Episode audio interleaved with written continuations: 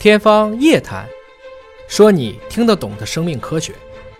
欢迎各位关注今天的《天方夜谭》，我是向飞，为您请到的是华大基因的 CEO 尹烨老师。尹老师好，向飞同学好。我们对肠道菌群的这个解读已经有非常多期了，这个其实也是科研领域非常热门的一个话题。我前一段还看了一个科研文章，被引用的这个次数，除了这个人类基因组计划之外，人类的这个肠道基因组被引用的次数非常高。那是在誉为这个世纪嗯前十大科研论文当中，它也是排进去的。我们之前聊到过，就说你喝凉水都长肉，喝干吃不胖，其实可能跟肠道菌群有关系啊。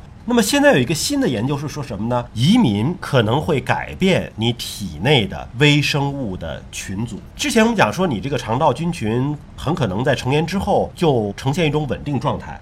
除非发生重大疾病，一般不会发生特大变化。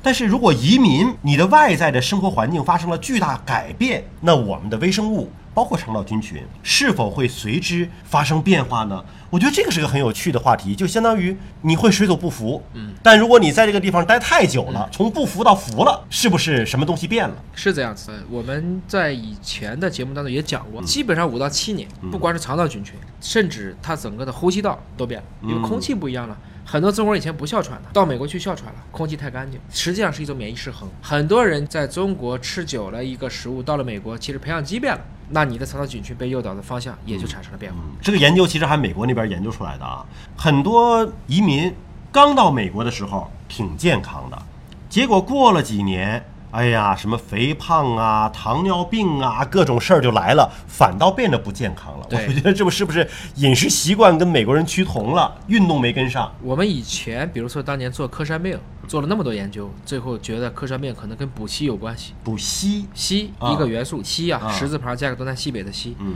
后来发现很多富硒的地方，它怎么也有科山病啊？本来这个土壤当中硒就多，就多，你怎么还科山病啊？到后来大家营养水平提高了，哪有科山病啊？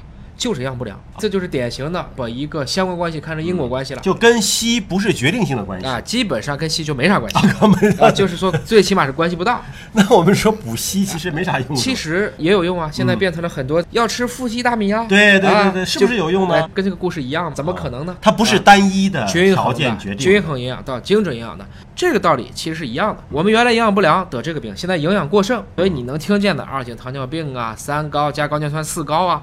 越来越多人开始得克罗恩病了，包括叫溃疡性的结直肠炎、肠易激、肠道菌群完全乱套。他这个研究呢是通过观察发现移民的这个人有这个情况啊，但是他这个研究对象呢实际上还是在灵长类动物，用猴子在实验室当中做研究。因为猴子从森林当中搬家搬到动物园里边，那环境是发生了剧烈的变化，它体内的微生物的环境会发生怎么样的一个变化？尤其是你到城市当中，是不是有很多它原来在森林里头没有遇到过的这个菌群，对对吧？这种新的环境对它会有什么影响？那么它是在包括粪便里的 DNA 啊，这就是肠道微生物了。做这种分析，做了一个比对，结果真的发现了一些新的情况。这个比较好理解，我们以前曾经比较过啊，你可以猜一下，就是丹麦人和中国人的肠道菌群谁的多样性高？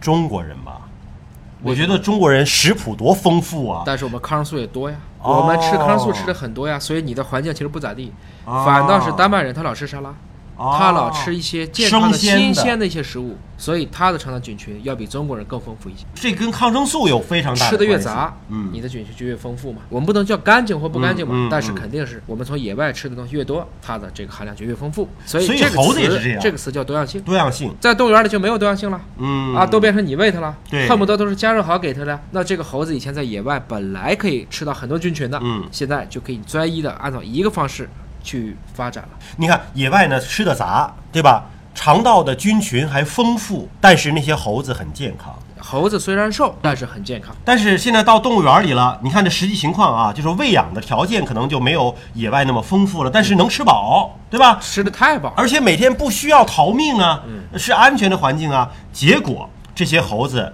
有的胖，有的消瘦，还有腹泻的、肠胃炎的，还有腹胀的，这些猴子各种问题都出来了。查一下它的菌群就知道了，它啊其实也是两种菌大类，一个就叫做拟杆菌属，一个叫普氏菌属。嗯，这就跟现代人类的肠道这几个优势的菌群，我们当时讲的这个肠型是一样的，很像，很像。灵长类跟我们的食性都是非常非常像。所以呢，从这个角度来看，哎，你会觉得有的时候你感觉你在保护它，嗯实际上你是让这个物种产生大量的退化。但是他们还有一个实验也很有趣哈，就是把一些本来是属于不同地方的猴子，如果是在自然界，这俩猴子一辈子都见不着面儿。比如说有的是在越南的啊，有的是在哥斯达黎加的，把他们硬生生的关一块儿，让他们靠近。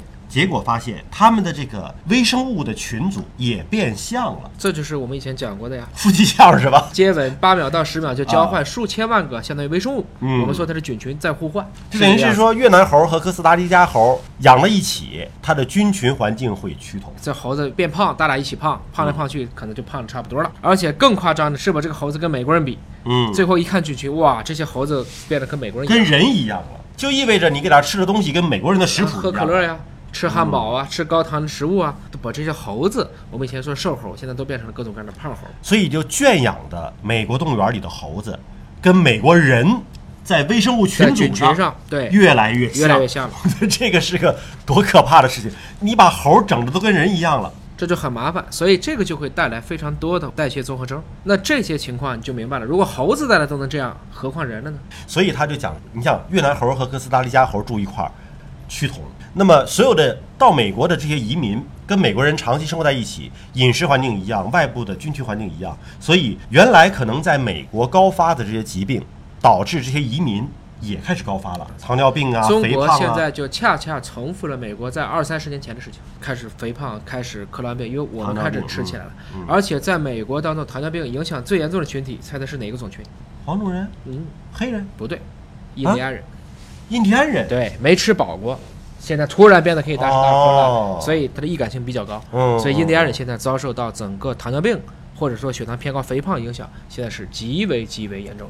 我觉得这个研究发现要从两方面来看啊，一方面呢就是说，哎，近朱者赤，对吧？你跟那个不注意健康的人放在一块儿，你可能这个身体也会发生改变。另外一方面，说明你的肠道菌群、你的微生物环境是可以被改变的。换句话讲，今天的美国经济条件越好的人越吃素，肠道菌群越健康，吃沙拉；经济条件越差的越吃所谓的垃圾食品，高热量、高蛋白、高糖。所以这个趋势虽然正在改变，但是我们相信要有几代人的时间的。嗯，中国现在就恰好到了，差不多就是美国印第安人或者是美国黑人，他们开始大量的吃这样的食物。而且恰恰说明，如果你了解了这个知识，并且在行为上对自己的约束力足够强的话，你是可以通过外界环境改变自己的微生物环境，来让自己变得更健康。所以我们为什么要喝酸奶？为什么要吃益生菌片儿？吃我们的优美达。嗯酸奶我提倡的是不要喝这种含糖量过多的酸奶。本质上讲，嗯是我丧失的多样性，我要从外部补充进来。而且包括饮食，你怎么样注意说清淡一点的、生鲜一点的啊，保持这个食物的多样性，对的也非常重要。对的。有些小朋友哇，这看到肉了就是单挑肉吃，那也不行。所以，我们虽然也会讲，美国人的平均寿命只有七十九，虽然他每一个人的医疗投入是中国人的十九倍，只比我们高了三岁，但实际上，你如果把美国人按照族群区分，他的亚洲人，就我们黄种人和白种人，其实是非常高的，绝对是个成熟群体了。他拉下去的都是刚才讲的，比如说一些黑人，收入比较低下的人，他们极大的拉低了美国的平均寿命。通过今天这篇文章的分析呢，希望大家都能够管住嘴、迈开腿，同时注意饮食的多样性。还要讲一个小 tips，嗯，你今天说的都是消化道和呼吸道的，对我们称之为这是外道，吃进去排出去，但也可以内道。记得我们以前讲过用狒狒的心脏去做移植吗？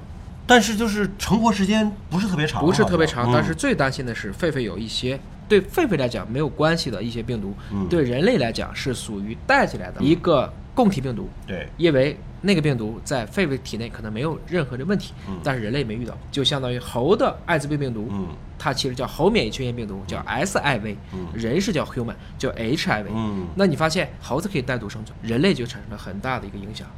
嗯，这个不是自然的一个总监屏障，是因为你的一些医疗技术把它带进来。就是益生菌，这是跟我们共生有益的，但是还是有一些有害的细菌和病毒。说的是通过医疗手段带进去的，包括 SARS 实际上是吃果子狸，嗯是一个冠状病毒直接吃进去了。嗯，所以没事儿别老吃一些咱没吃过的东西。就人对自身的这种约束啊，还包括了对欲望的管控。那么，感谢尹老师的分析和解读。了解更多生命科学的知识，可以关注“尹哥聊基因”的微信公众号。下期节目时间我们再会。